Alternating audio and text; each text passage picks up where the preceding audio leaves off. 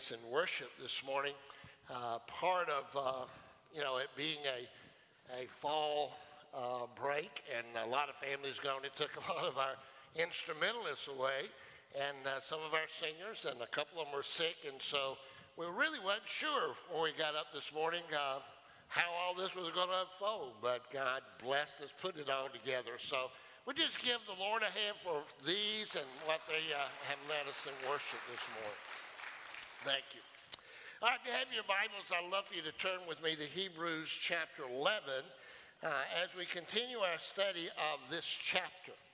Our particular focus uh, as we look uh, at uh, this chapter together is uh, to look at particular men and women who are listed here because this is called the Faith Hall of Fame. In other words, there was something in the lives of these men and women, their trust, their beliefs, their faith in God, that the Lord wanted to point out to us. And of course, if He's wanting to point it out to us, that means there's something He wants us to learn from them. And so we have been, the whole purpose here is to study their lives and these particular men and women so that we can learn what kind of faith we're going to need not, not tomorrow, not in a week or years ahead, but even right now in our lives. The kind of faith that can stand the test of the pressure and the persecution that is coming. When we look at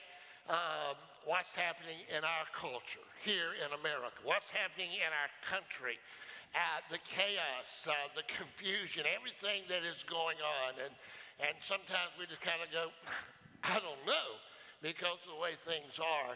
And we look at what's happening around the world, and then listen, we compare that to the signs given to us in Scripture that we ought to be looking for. When we look at compared to the scriptural promises or prophecies that are given to us, then you have to come to one or two conclusions. Either we are moving toward the end of this age, which is called the church age, which comes to an end with the rapture of the church, and with the rapture of the church, the ushering in of the seven years of tribulation and judgment. Either that is taking place, or we at least are moving into a season just because of what we see unfolding in front of us of great pressure and persecution for people of faith, and particularly those who are followers of Christ.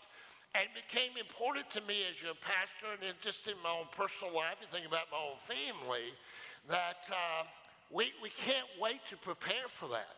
Uh, we need to have the kind of faith that these men and women had to be able to stand the tests that are coming. We're already beginning to feel the pressure. We're already beginning to experience some levels of persecution. But unless something changes the direction our culture is going, our country is going, it's going to intensify greatly. And, and, here's what I want you to understand about this faith that these men and women had that we need. You cannot just muster it up. You say, well, what do you mean by that? In other words, you can't wait until the pressure's there. You can't wait until the persecution gets there and say, well, I tell you what, when they draw the line right here, here is what I'm going to do. Now, if you don't have it before you get there, here's what's going to happen. You're going to bend and then you're going to break.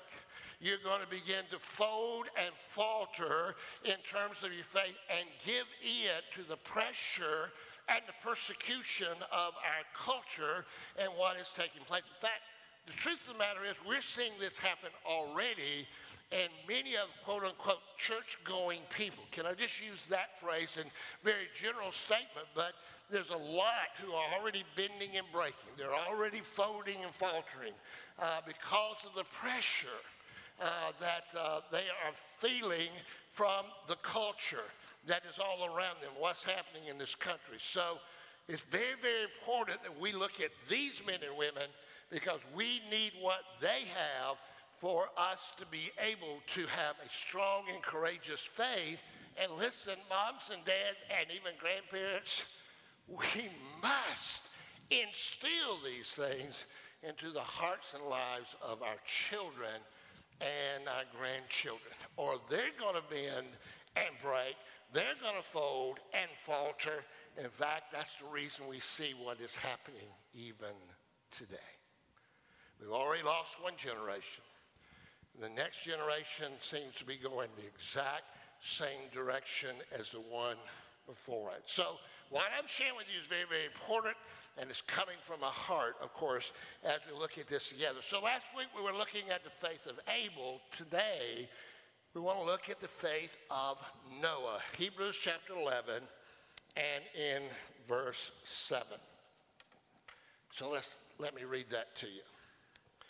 Scripture says, By faith, Noah, being warned by God about the things not yet seen, in reverence prepared an ark for the salvation of his household, by which he condemned the world and became an heir of the righteousness which is according to faith. Now let's just take this one man, Noah, what it says here in verse 7, and I want to draw your attention to two things. So, first of all, I want to draw your attention to the darkness surrounding Noah. The darkness surrounding Noah. I'm talking about the culture in which he lived and what he was dealing with at that time. So, for us to be able to get that, I want you to turn with me to Genesis chapter 6. Genesis chapter 6. And this is where we found the story of Noah and the ark. And most of you have heard that story. And we won't be looking at all the details, but what is important for what we need to be talking about today. Genesis chapter 6. And uh, look with me in verse 5. Because in verse 5, we find out the darkness or the culture in which Noah lived at that time. It says in verse 5 Then the Lord saw that the wickedness of man was great on the earth, and that every intent, circle that word intent, that means every motivation, what was behind everything they were thinking, everything they were doing in that culture. Listen to this that every intent of the thoughts of his heart was only evil continually. Now, wrap your minds around what's just been said. Everything, every motivation, everything that for the reason they were doing what they're doing, saying what they're doing, rejecting what they were doing, whatever it was, he says that it was all motivated by evil thoughts continually. Not just they stumbled every once in a while. Sometimes as followers of Christ, having been saved by the grace of God through the Lord Jesus Christ, we have this incredible relationship but the truth of the matter is, we all at times stumble. We all at times mess up. And so we use that phrase, you know, that, well, I, I stumbled here. That's not what he's describing here. He's talking about uh, an all out hunger and thirst for evil continually. And so, so here's the culture, here's the darkness that surrounded Noah in that day gross unrepentant immorality, uh, great violence everywhere, uh, and just grievous rejection of God Himself. They didn't believe in Him, they didn't want to hear about Him, they just wanted to live out this, this darkness that was in their lives. And so they had a calloused heart, they had a corrupt mind, and, and so they're just living that out every day all around Noah there was darkness, and darkness leads to depravity. And that's where Noah was. And that's the kind of culture he was living in. Does this sound familiar to you? Oh, greatly.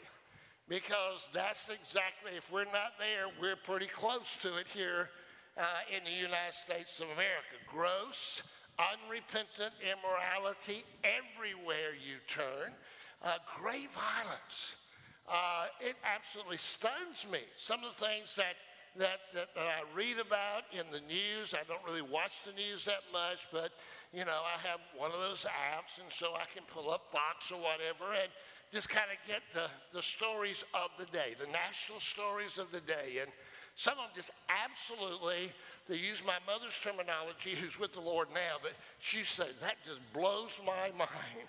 Well, these things just blow my mind. I mean, just in the it's not at dark at night, but just in the middle of the day, they're just shooting each other or beating each other up and robbing one another. And, You know, I was just reading yesterday on a train in Philadelphia, a woman was attacked. And there were all the people, people were there in the train with them. They didn't do anything. They just sat there and watched it.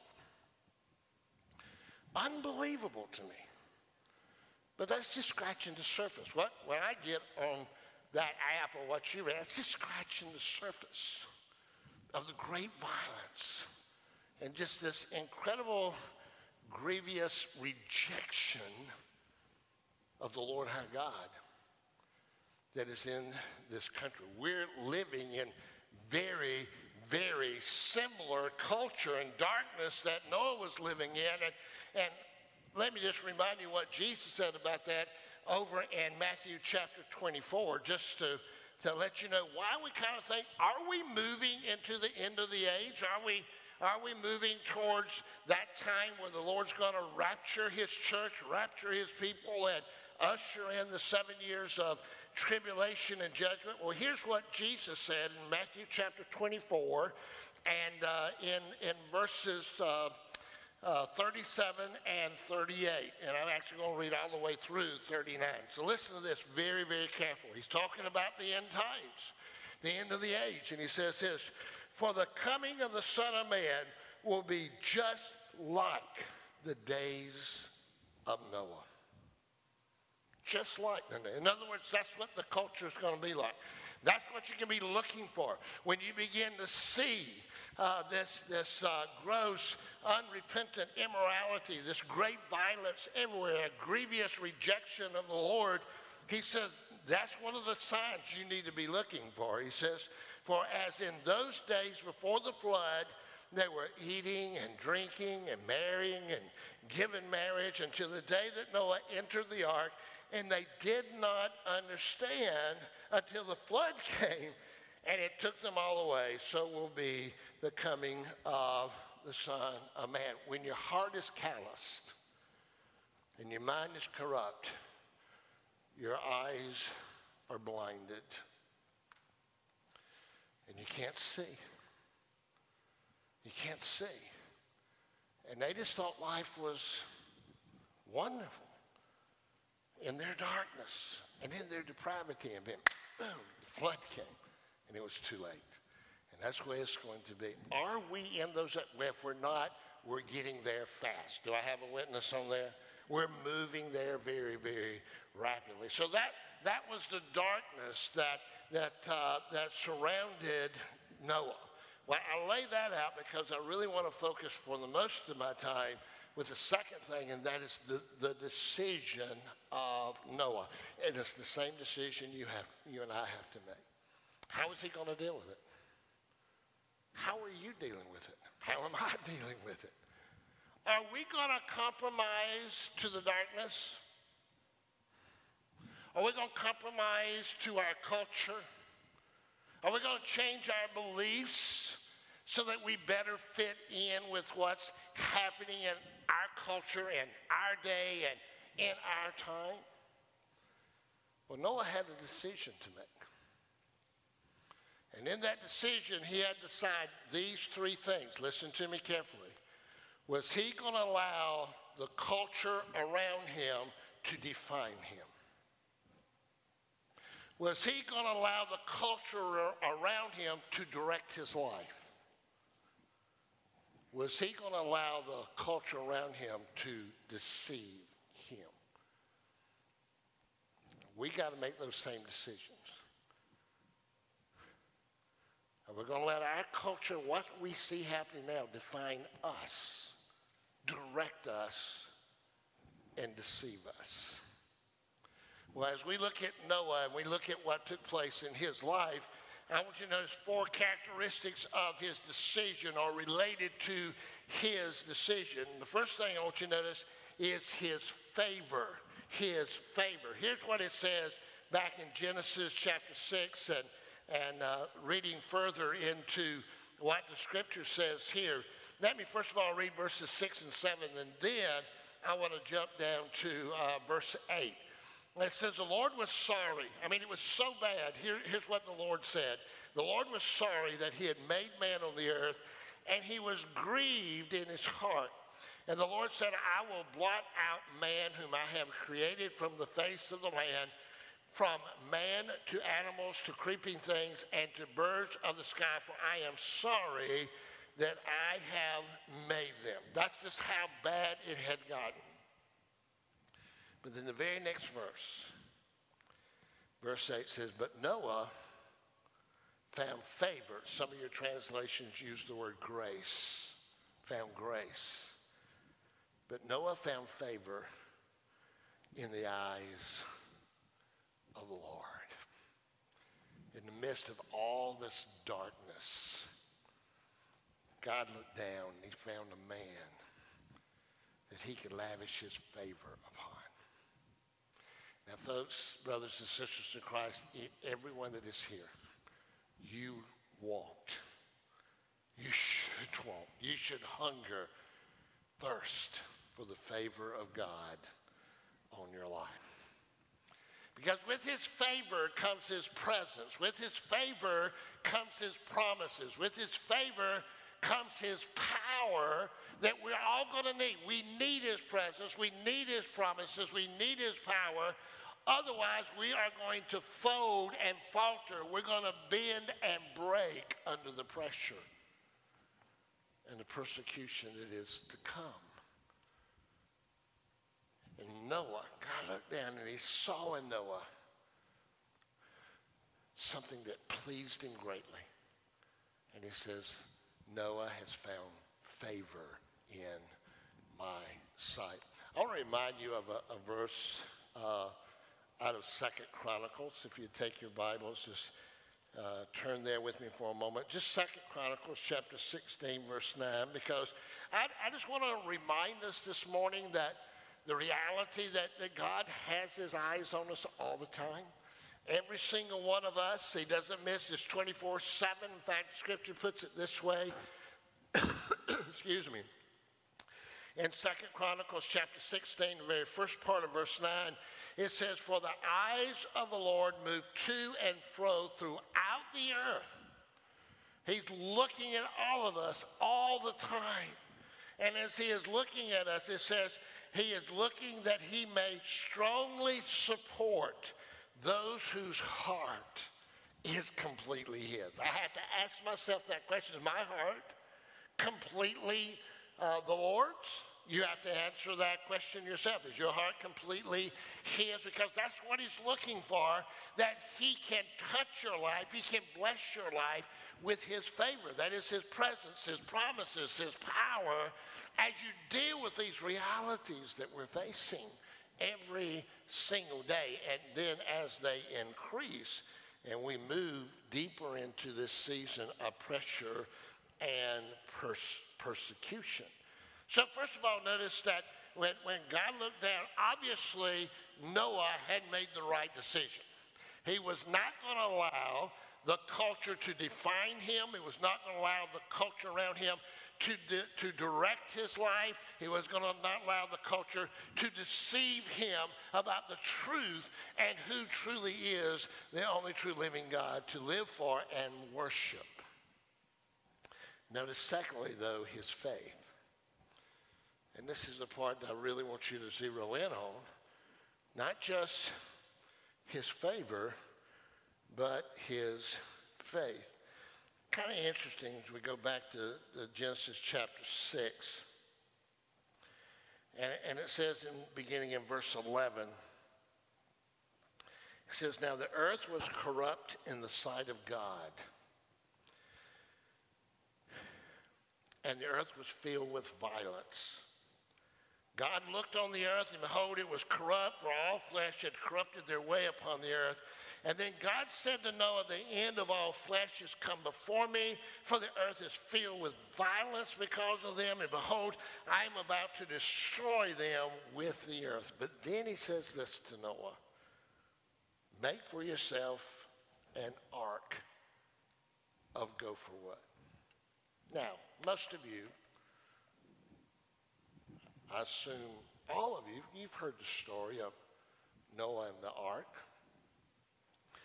And what is fascinating to me as I go back to just look at it and look at it in light of Hebrews chapter 11, verse 7, because the very first part of that verse that we read says that God warned him of things yet seen. In other words, God was revealing, He was giving revelation to Noah that something is coming that you have never seen. You have no concept of in your mind right now. And so, as a result of that, I want you to build an ark to save your household. Now, this wasn't just a regular boat, was it? now, how many of you been to the, the ark up in Kentucky? And seen it, it just blows you away. You know, football field and a half long, seven stories high for Noah's little family. And, and besides that, the Lord instructed him to build it in the middle of nowhere. I mean, it wasn't like he was, you know, in a bay. It wasn't like, you know, he was right there at the sea or the ocean or anything. I mean, he's in an area where there's no real water especially for a boat that size. And so here he said, Noah, here's what I need you to do. I need you to build an ark this big, right where you live, and I'm going to bring animals to you you've never seen in your life. And here's the reason why you need to do this it's going to rain. And so Noah says, Rain? What's rain? You see, Scripture's clear. It had not rained on the earth before the flood. The Lord had created a means from coming up out of the earth to, to water the vegetation, the earth, and everything of that nature. They, they had never seen rain. What, what's rain? He says, This is what I want you to do. How would you respond to that? If it was you, let's say God revealed to you something of equal proportion that would require the same amount of faith as Noah had. To build something you've never built before, possibly at least never at that stage or at that level in a place where you can't use it for something's going to happen that you don't even understand. How would you respond to that? I couldn't help but think, being a pastor, how a church would respond to something like that. you know, Lord sends a message, a revelation to a body of Christ. Let's say, WBC, and it says, Here is what I am wanting you to do. And, and, we look at it as God has laid it out for us, and we're going, uh, uh, hmm, we don't have the resources for that. It doesn't seem to make any sense at all. And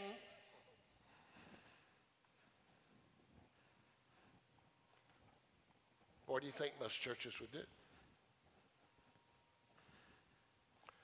Nothing.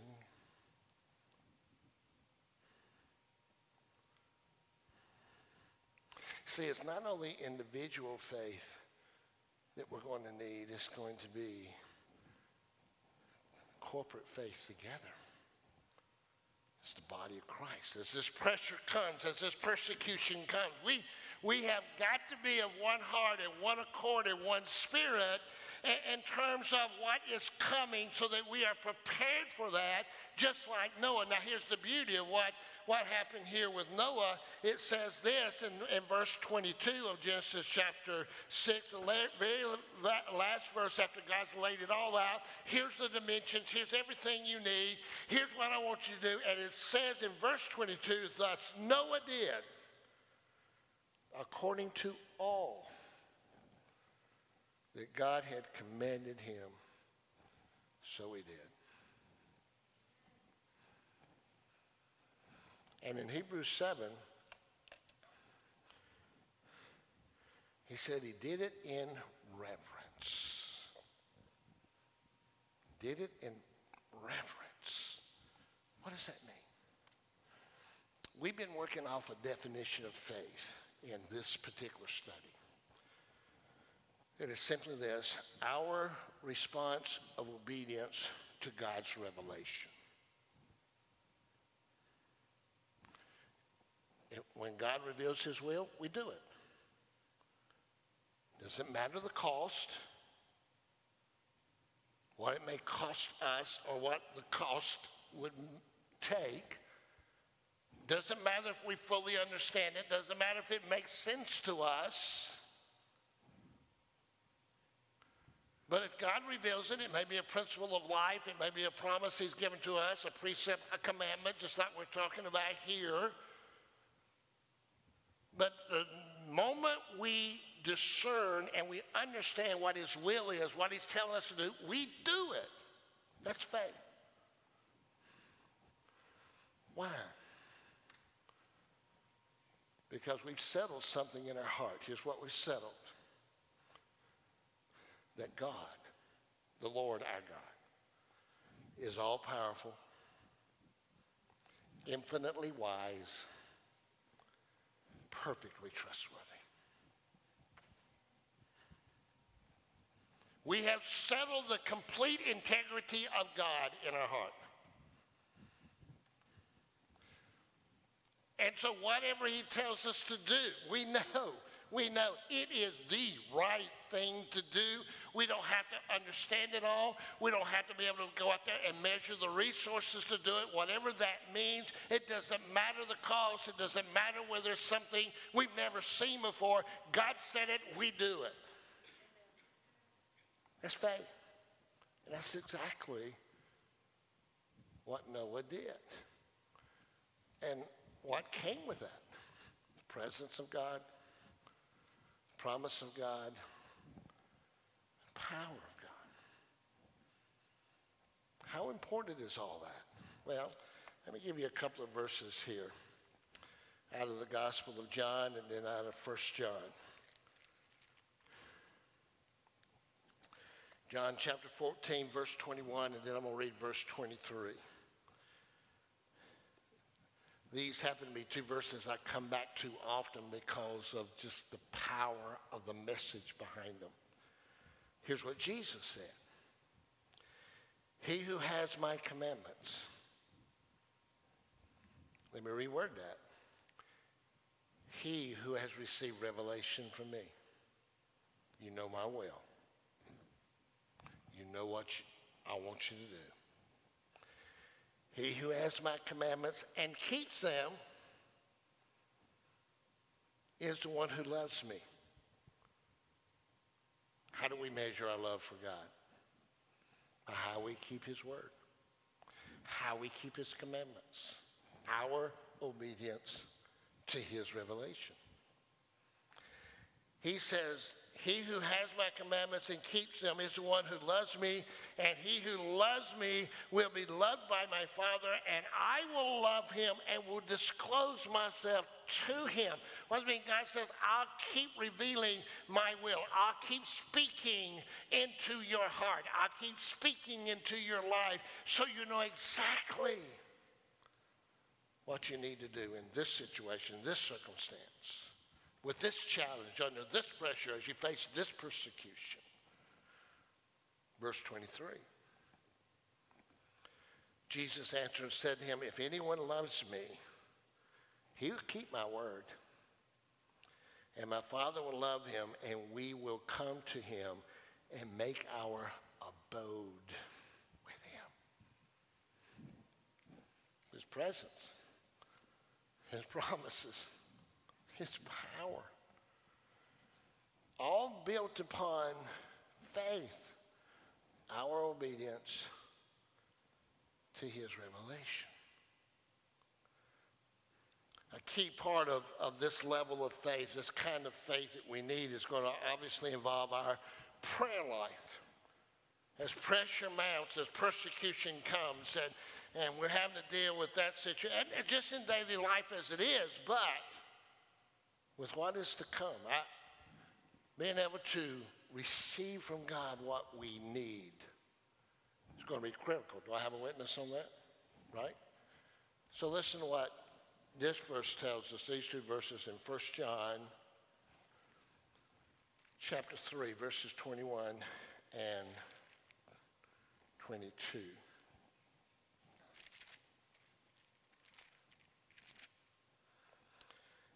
John writes, Beloved, if our heart does not condemn us, we have confidence before God. Listen to this. Verse 22 Whatever we ask, we receive from Him. Wow. To have the confidence because of your experience to say, whatever I ask of Him, I receive. Well, what's the basis of that? He tells us because we keep his commandments. We obey his revelation to us and do the things that are pleasing in his sight.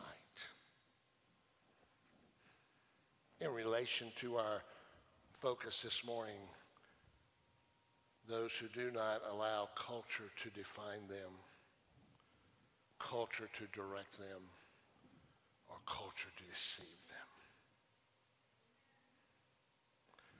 That's the heartbeat of faith because of our reverence.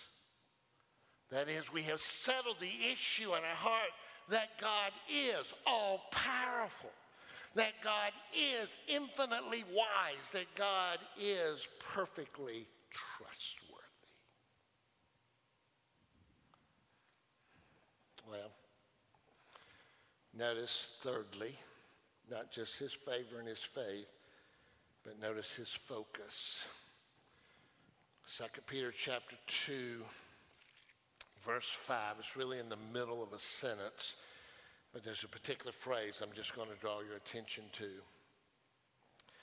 But it says in verse 5 of 2 Peter chapter 2, and did not spare the ancient world, but preserved Noah a preacher of righteousness. So, in the midst of all this, Noah was not only building an ark to save his household, to save his family from what is to come, he was sharing his faith. Can I just, I just want to just put it this way. Brothers and sisters, listen we got to we got to find freedom from this satanic fear about sharing our faith.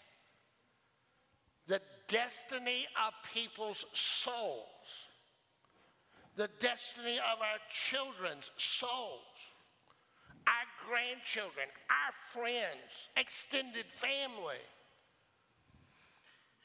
I can't remember how many years ago it was that with the senior adults, we were up in Pennsylvania, Amish country, Lancaster, Pennsylvania, and we went to theater. It was called the, uh, the Millennium Theater then. I think it's changed. They've changed the name because they had a fire and had to rebuild. But it was a play about Noah, one of the most incredible plays I've ever seen in my life. And so the first half, they're they're building the boat and just what Noah was going through, dealing with the darkness that surrounded him. And you can kind of use your imagination there.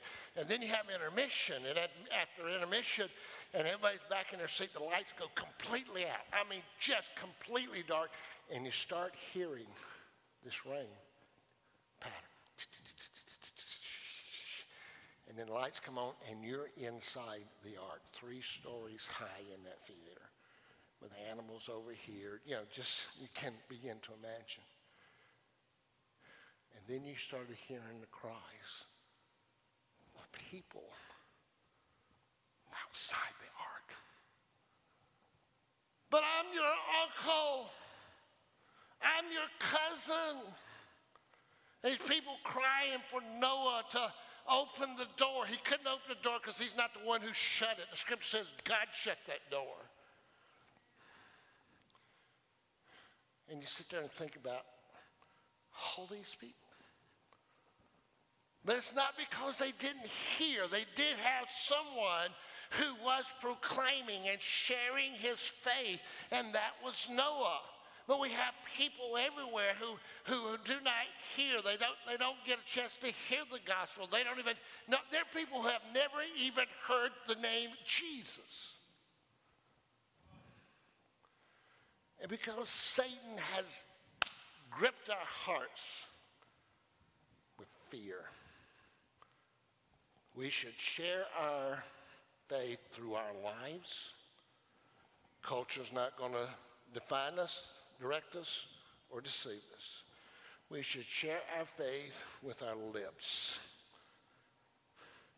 no matter the cost. We should share our faith in love. Now, moms and dads, listen to me. Until it's real in your life, you're not going to be able to make it real in your children's lives. It's not going to happen you don't have a basis by which to build it into them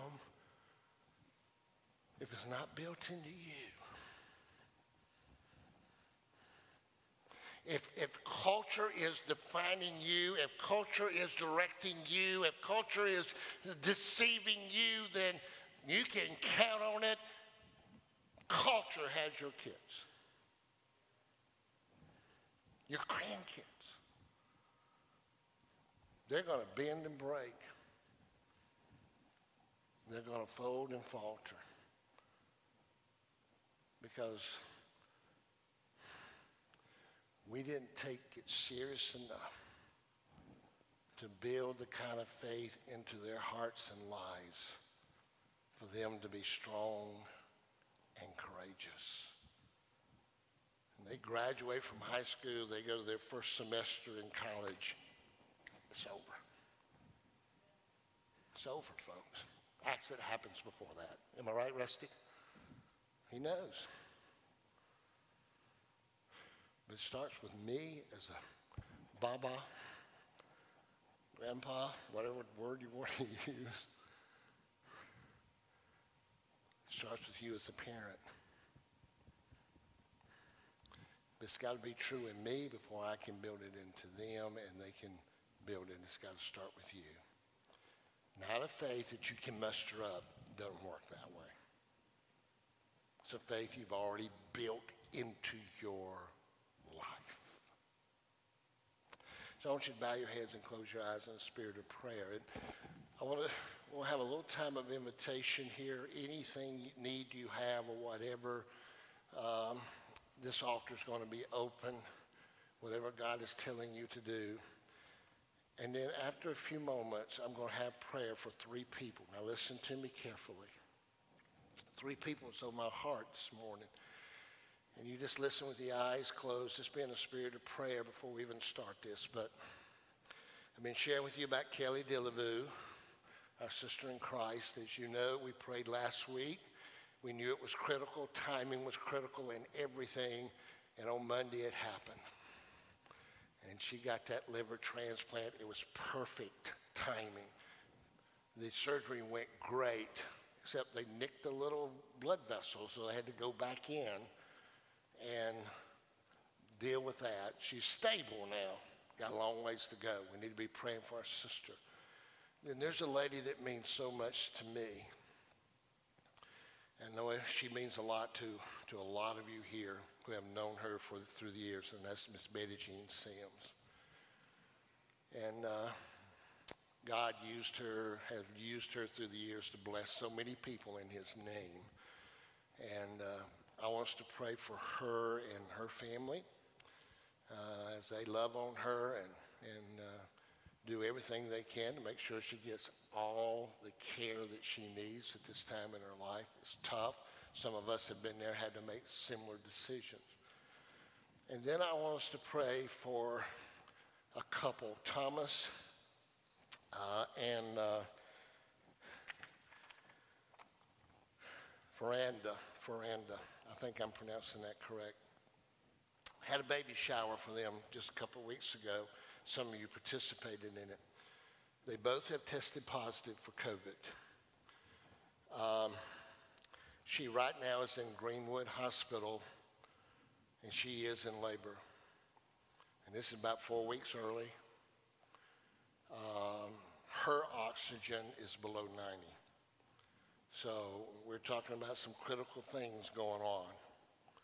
And, um, and as soon as that baby's delivered, they'll have to remove that child from her presence because she's tested positive for COVID. And so there's just a lot of dynamics to this. So, James, if you'll just you'll just start the music. If there's any need you, I want us to have a time for you to respond to the word, and then make whatever decision you need to make, and then I want us to have prayer.